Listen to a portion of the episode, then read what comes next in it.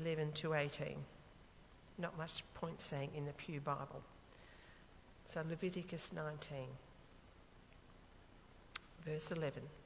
Do not steal, do not lie, do not deceive one another. Do not swear falsely by my name and so profane the name of your God. I am the Lord. Do not defraud or rob your neighbour. Do not hold back the wages of a hired worker overnight. Do not curse the deaf or put a stumbling block in front of the blind, but fear your God. I am the Lord. Do not pervert justice. Do not show partiality to the poor or favouritism to the great, but judge your neighbour fairly. Do not go about spreading slander among your people. Do not do anything that endangers your neighbour's life. I am the Lord. Do not hate a fellow Israelite in your heart. Rebuke your neighbour frankly, so you will not share in their guilt. Do not seek revenge or bear a grudge against anyone among your people, but love your neighbour as yourself. I am the Lord. The second reading is Psalm 133. Psalm 133. How good and pleasant it is when God's people live together in unity. It is like precious oil poured on the head running down on the beard, running down on Aaron's beard, down on the collar of his robe. It is as if the dew of Hermon were falling on Mount Zion, for there the Lord bestows his blessing, even life for evermore. The New Testament reading, but not the Gospel, is Galatians chapter 5, verses 13 to 18. Galatians chapter 5, verse 13. You, my brothers and sisters, were called to be free, but do not use your freedom to indulge the flesh. Rather, serve one another humbly in love. For the entire law is fulfilled in keeping this one command love your neighbour as yourself.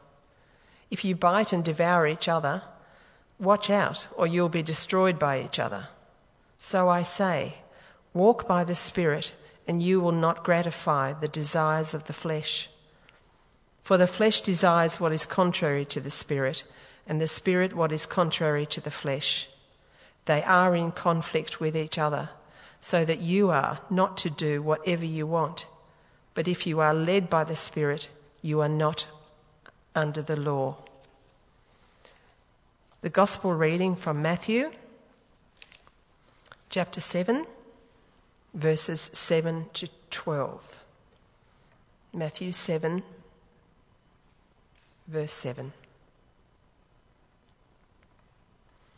Ask and it will be given to you. Seek and you will find.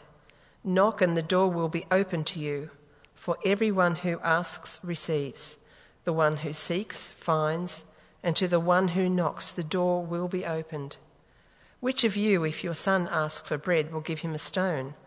Or if he asks for a fish, will give him a snake? If you then, though you are evil, know how to give good gifts to your children, how much more will your Father in heaven give good gifts to those who ask him? So in everything, do to others what you would have them do to you, for this sums up the law and the prophets. Amen. Well, good morning, everybody. Uh, since late December, we've been moving through Jesus' Sermon on the Mount, and we're closing in on the end. And today we're looking at one of the most famous sections of all ask, seek, knock, and the golden rule. Uh, the connection between the material that we're looking at today and the text that comes immediately before it, which we, we actually looked at two weeks ago on the dangers of judgmentalism, the connection is uh, not obvious. Uh, two weeks ago, we, we, looked at that section and, and saw that uh, even though um, churches, it is assumed, Christian communities, we, we saw uh, Christians, we are supposed to be uh, um, a um, judging community, a correctional facility, yet and nevertheless we were to uh, be very careful and wise with respect to the dangers of judgmentalism. Well, the connection between that material and the material we're looking at today is not obvious. And, in fact, it is a little bit difficult to know precisely what Jesus is talking about. Um, as we've seen in recent weeks, Jesus is teaching his disciples using methods that we are, by and large, not familiar with. He is using the techniques of Hebrew wisdom literature, speaking in proverbs, asking rhetorical questions, and even, in our text today, speaking poetry. Ask, and it will be given to you. Seek, and you will find. Knock, and the door will be opened to you. For everyone who asks receives, and the one who seeks finds, and to the one who knocks, the door will be opened. Well, this is a proverb, and it's beautifully and artfully put, and it's something that is undoubtedly true. But it also is something that has a time and a place, and something that must, with wisdom, be judiciously applied.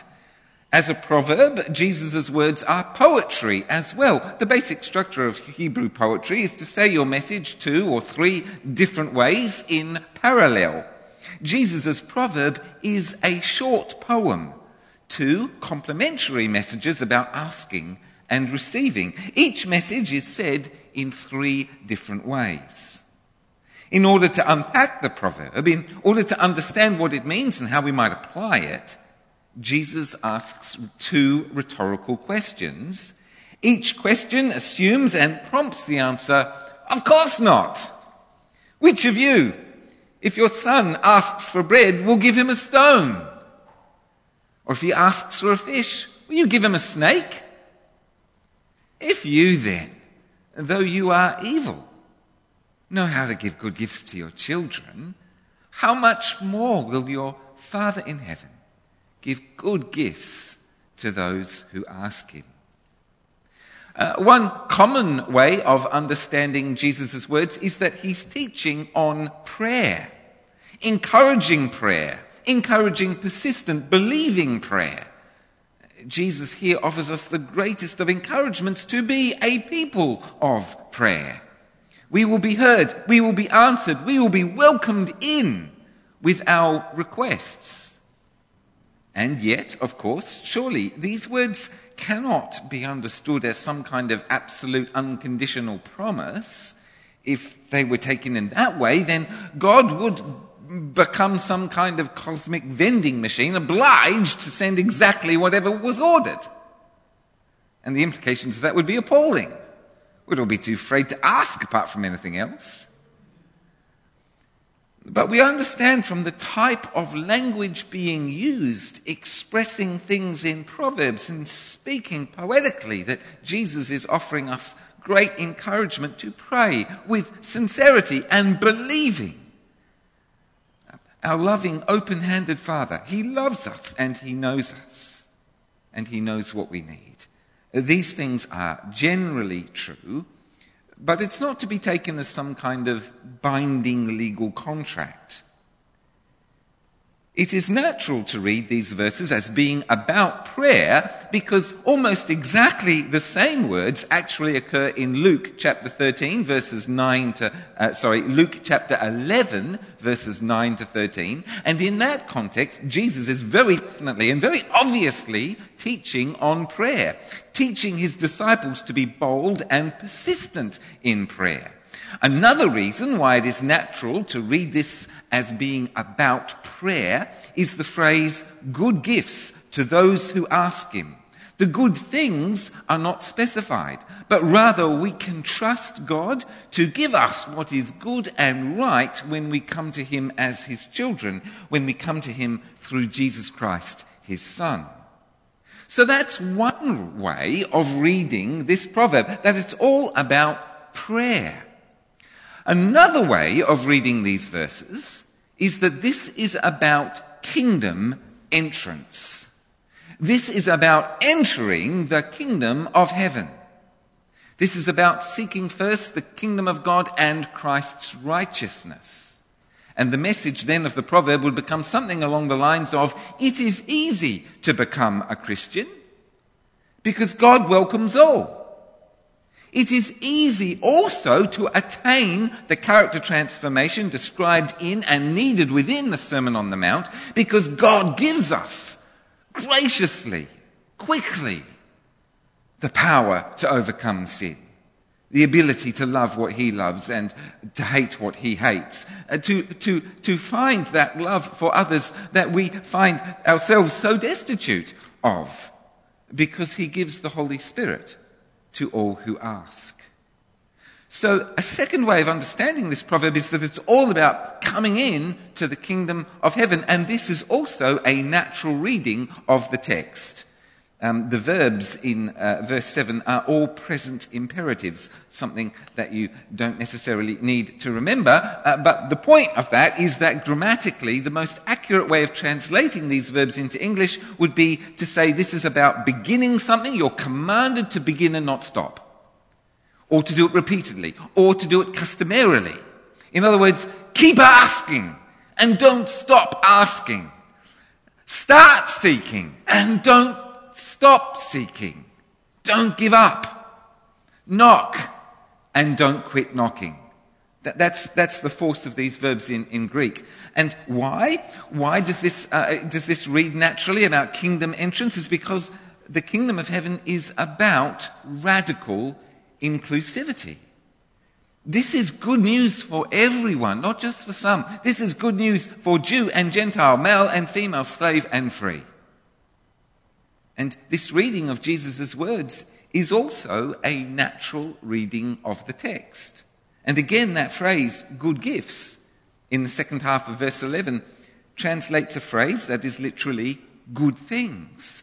And that's an inherently ambiguous phrase. It's not specified for us in context what the good things are. But in the rest of Matthew's gospel, good things generally means good spiritual things, godly character, good works, the fruit of the Holy Spirit. The meaning of the proverb then becomes for us just as a human father knows how to give good material and physical gifts to his children, so too how much more our heavenly father can be trusted to give good spiritual gifts to his children, the disciples of Christ. And this reading also sits really well in context because we'll notice as we continue to the end of the sermon that Jesus from now on talks more and more about entering through the narrow gate. Something that would require knocking in the ancient world. You knocked at the gate, not at the door. Uh, he talks about watching out for false prophets. And he talks about the real possibility of kingdom exclusion on the day of Christ's return. So uh, that second understanding of the proverb, that this is about kingdom entrance, it fits really well in context. So then, Jesus is inviting sinners to come to him and to follow him and to be absolutely sure of his Father's welcome. It's an exhortation to kingdom entrance. And actually, that's exactly how I read this passage when I first encountered it at about the time when I came to faith in Jesus Christ. Uh, I understood from the text that Jesus was assuring me, reassuring me, assuring me that I would be welcome and that I would meet God personally if I asked him to reveal himself to me, which of course he did. And so, actually, the text reads naturally, I think, in both ways either as an exhortation to prayer or as an exhortation to kingdom entrance, or kind of both. And it may be that there are other possible readings as well. And that's the beautiful thing about proverbs and poetry is it speaks to people's hearts in subjective ways. And there's a lot of subjectivity and ambiguity in biblical interpretation, isn't there? Heaven forbid that you hear me saying that any and every interpretation of the Bible and of biblical text is acceptable. By no means. However, it, it is also obvious at times that the Bible, in various passages and in various ways, intentionally includes ambiguity, double meanings, resonances, things that invite widely different understandings and meanings beautiful, wonderful, God given ambiguity. Um, ambiguity is deeply frightening, I think, to us as uh, Westerners living in the early 21st century. Actually, I can remember quite clearly the first time I was quite shocked when I first encountered true ambiguity in the biblical text. I thought, that can't be right. Um, you know, we expect everything to be plain speech, and we expect meanings to be exact and precise. And this passage or that passage, we, we desire that its meaning be indisputable. And the reason for that is, and that's reasonable for us, because we live in a world governed by rules and policies and the rule of law and legal contracts, and also because English, as a language, is capable of a complexity and an exactness not found in many other languages. So, so, we're used to and desire and need to communicate precisely, thank you very much. But Hebrew is a poetical language, often imprecise, but rich in resonances and multiple or double meanings. And the act of translation itself from Greek or from Hebrew into English, that's not an exact science. A uh, friend of mine at the moment is working in uh, Central Africa on Bible translation projects, and he recently approved a translation of this text that we're reading today. The translation that he approved is, uh, uh we'll read uh, in the, the language, or if he asks for a fish, we'll give him a jellyfish. And the reason for that is that uh, in that part of Africa, snakes are a delicacy. So if you translated it literally, it would be mysterious. A father might give his son a snake if he asked for a fish. Well, what counts is that we interpret responsibly, that we interpret one scripture in the sensible light of others, and that we interpret in community, sharing insights, and most importantly, prayerfully asking God for his help. But this is a digression. Um, uh, forgive me, my, my point here is that sometimes the Bible is truly and intentionally, intentionally ambiguous as a result of the style or language of communication that's been chosen. Well, let's move on. Verse 12 begins with the word so, which could also be translated as therefore. Verse 12 offers us a summary statement. So, or therefore, in everything, do to others what you would have them do to you. For this sums up the law and the prophets.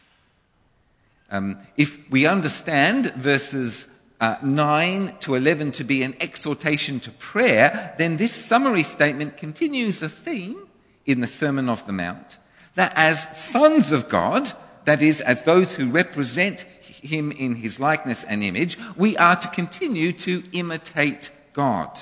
Just as our Father in heaven is lovingly open handed and generous, we too are, as his people, as individuals and as a community, to be lovingly open handed and generous, doing to others just as we would have them do to us. If, alternatively, we understand verses 9 and 11 to be an exhortation to kingdom entrance, then this summary statement now does a really good job of summarizing the entire sermon up to this point. It summarizes, the golden rule summarizes the entire Sermon on the Mount. And the phrase, do to others what you would have them do to you, it, it is widely known as the Golden Rule. Um, and it's been called that for a very long time. The tradition is that the Roman Emperor Alexander Severus of the 3rd century AD, he had Matthew 7:12 inscribed in gold on the wall of his throne room. It's not known for certain if that's true, but there's evidence that this particular emperor, uh, um, Severus, I think, something like that, was a friend to both Jews and Christians, even though he was a pagan. Anyway, it's from that tradition that the name springs. When it comes to the Golden Rule, many people assert that this principle is unique to Jesus. Others, they say, may have come close by way of articulating something similar, but it's always in negative terms. Don't do to others what you wouldn't want them to do to you. And indeed, there is a story from about um, 20 BC of a young would be Pharisee who challenged the rabbis of his age to teach him the whole law, but to take no longer than the time he himself could stand on one leg. In other words, teach me the entire Old Testament in about 30 seconds. Thank you very much. Uh, the, the, famous Rabbi uh, Hillel, knowing that his rival, Rabbi Shammai, had dismissed the challenge, Rabbi uh, Hillel said, What is hateful to you, do not do to anyone else. This is the whole law. The rest is commentary. Unquote. And with respect to this positive way of saying it, do to others what you'd have them do to you, with all of its fearsome implications, uh, we, we can't say, therefore, for certain, no one ever said this until Jesus. We, we just can't say that with certainty. Indeed, even Jesus says that he's doing little more than summarizing what's already in the Bible. Um, and he's right, for the Old Testament teaches explicitly and emphatically, love your neighbor as yourself, and that is a positive command. Do something. Well, Jesus restates that. He just articulates it in a new way. Do to others as you'd have them do to you. And this, of course, this saying now includes do not repay evil for evil, but rather repay evil with good. It includes that because none of us like being treated badly, even when that's precisely what we deserve. And Jesus' command here and now includes what we might call paying it forward or random acts of kindness, us doing to others good things, whether or not it's in response to anything that's happened to us before. And we can do that because we'd like it if it happened to us. And Jesus' golden rule is universal. Family, friends, strangers, newcomers, enemies, competitors, adversaries. So in everything, do to others what you would have them do to you. And as an ethical litmus test, the golden rule is an extremely powerful tool. What would Jesus do? What should I do? How does Jesus want me to respond in this awkward situation? Well, act and do towards others as you yourself would like to be treated. Jesus' rule is applicable in every situation of our lives, whether at home or at school or at work, whether in the family room, the boardroom, or the classroom we can work out what to do by prayerfully asking ourselves, how would I like to be treated in this situation? And indeed, we can review our own behavior later by, by prayerfully asking ourselves, how would I have felt if someone had treated me in that way, the way I treated that person? And I think that one practical application of this teaching, and I think this is important, and this is something that I have tried uh, to obey for many years, never sell anything if you could simply give it away. Now, most of us cannot afford to simply give away houses or cars because we need the money from the last one in order to buy the next one. But most of us purchase new clothes, computers, shoes, handbags, watches, garden settings, etc., etc., etc., before thinking about whether or how we're going to get rid of the old ones testifying to ourselves that we can make the new acquisition without needing money from the old. So then, in this age of eBay and Gumtree, it's important to stop and think. I know that I could sell this, but might it be more loving simply to find someone who wants it or needs it and give it to them free of charge? Is, would I be happy if that happened to me? Lovingly open handed. Um, indeed, this is just the rule we need right now for knowing what to do during the COVID 19 uh, crisis. As Christians, we must think Christianly about our shopping, for example. There are many good reasons why we won't be stockpiling, hoarding, or panic buying, but this is one of them. Do unto others as you would have them do to you. Taking only what we need in order that others too may have access to what they need. That, that's love in progress. That's, that's love in action. Well, the golden rule might sound extraordinary in its implications. It might also sound extraordinary in the light of something that Jesus said earlier, affirming that every law and lesson of the Old Testament stands. Chapter 5, verse 17, Jesus said, Do not think that I have come to abolish the law or the prophets. I have not come to abolish them, but to fulfill them. For truly I tell you, until heaven and earth disappear, not the smallest letter, not the least stroke of a pen will by any means disappear from, disappear from the law until everything is accomplished. Therefore, anyone who sets aside one of the least of these commands and teaches others accordingly will be called least in the kingdom of heaven. But whoever practices and teaches these commands will be called great in the kingdom of heaven. And there's something for us of an apparent contradiction there, isn't there? For us, in summarizing a vast collection of laws, statutes, decrees, oracles, rules, and laws uh, with one simple principle, it sounds like the one simple principle cancels out the written code. But that contradiction isn't real. Of course, there is no necessary contradiction between saying, on the one hand, every rule is still in place, and all the rules can be summarized in one rule do unto others as you would have them do to you. We do live in a universe where complexity and simplicity exist side by side. Yet we, by and large, tend to love either one or the other. I love complexity. I'm a theologian. Without it, I'd be out of a job. Uh, think of the rules uh, that you know are already in place in your home or in your school or in your university or workplace. Now think about those rules and think about this. If all of those rules were simply replaced with one principle, do to others as you'd have them do to you, which of the standard rules would become obsolete? And I think you'll find that none of those rules would change.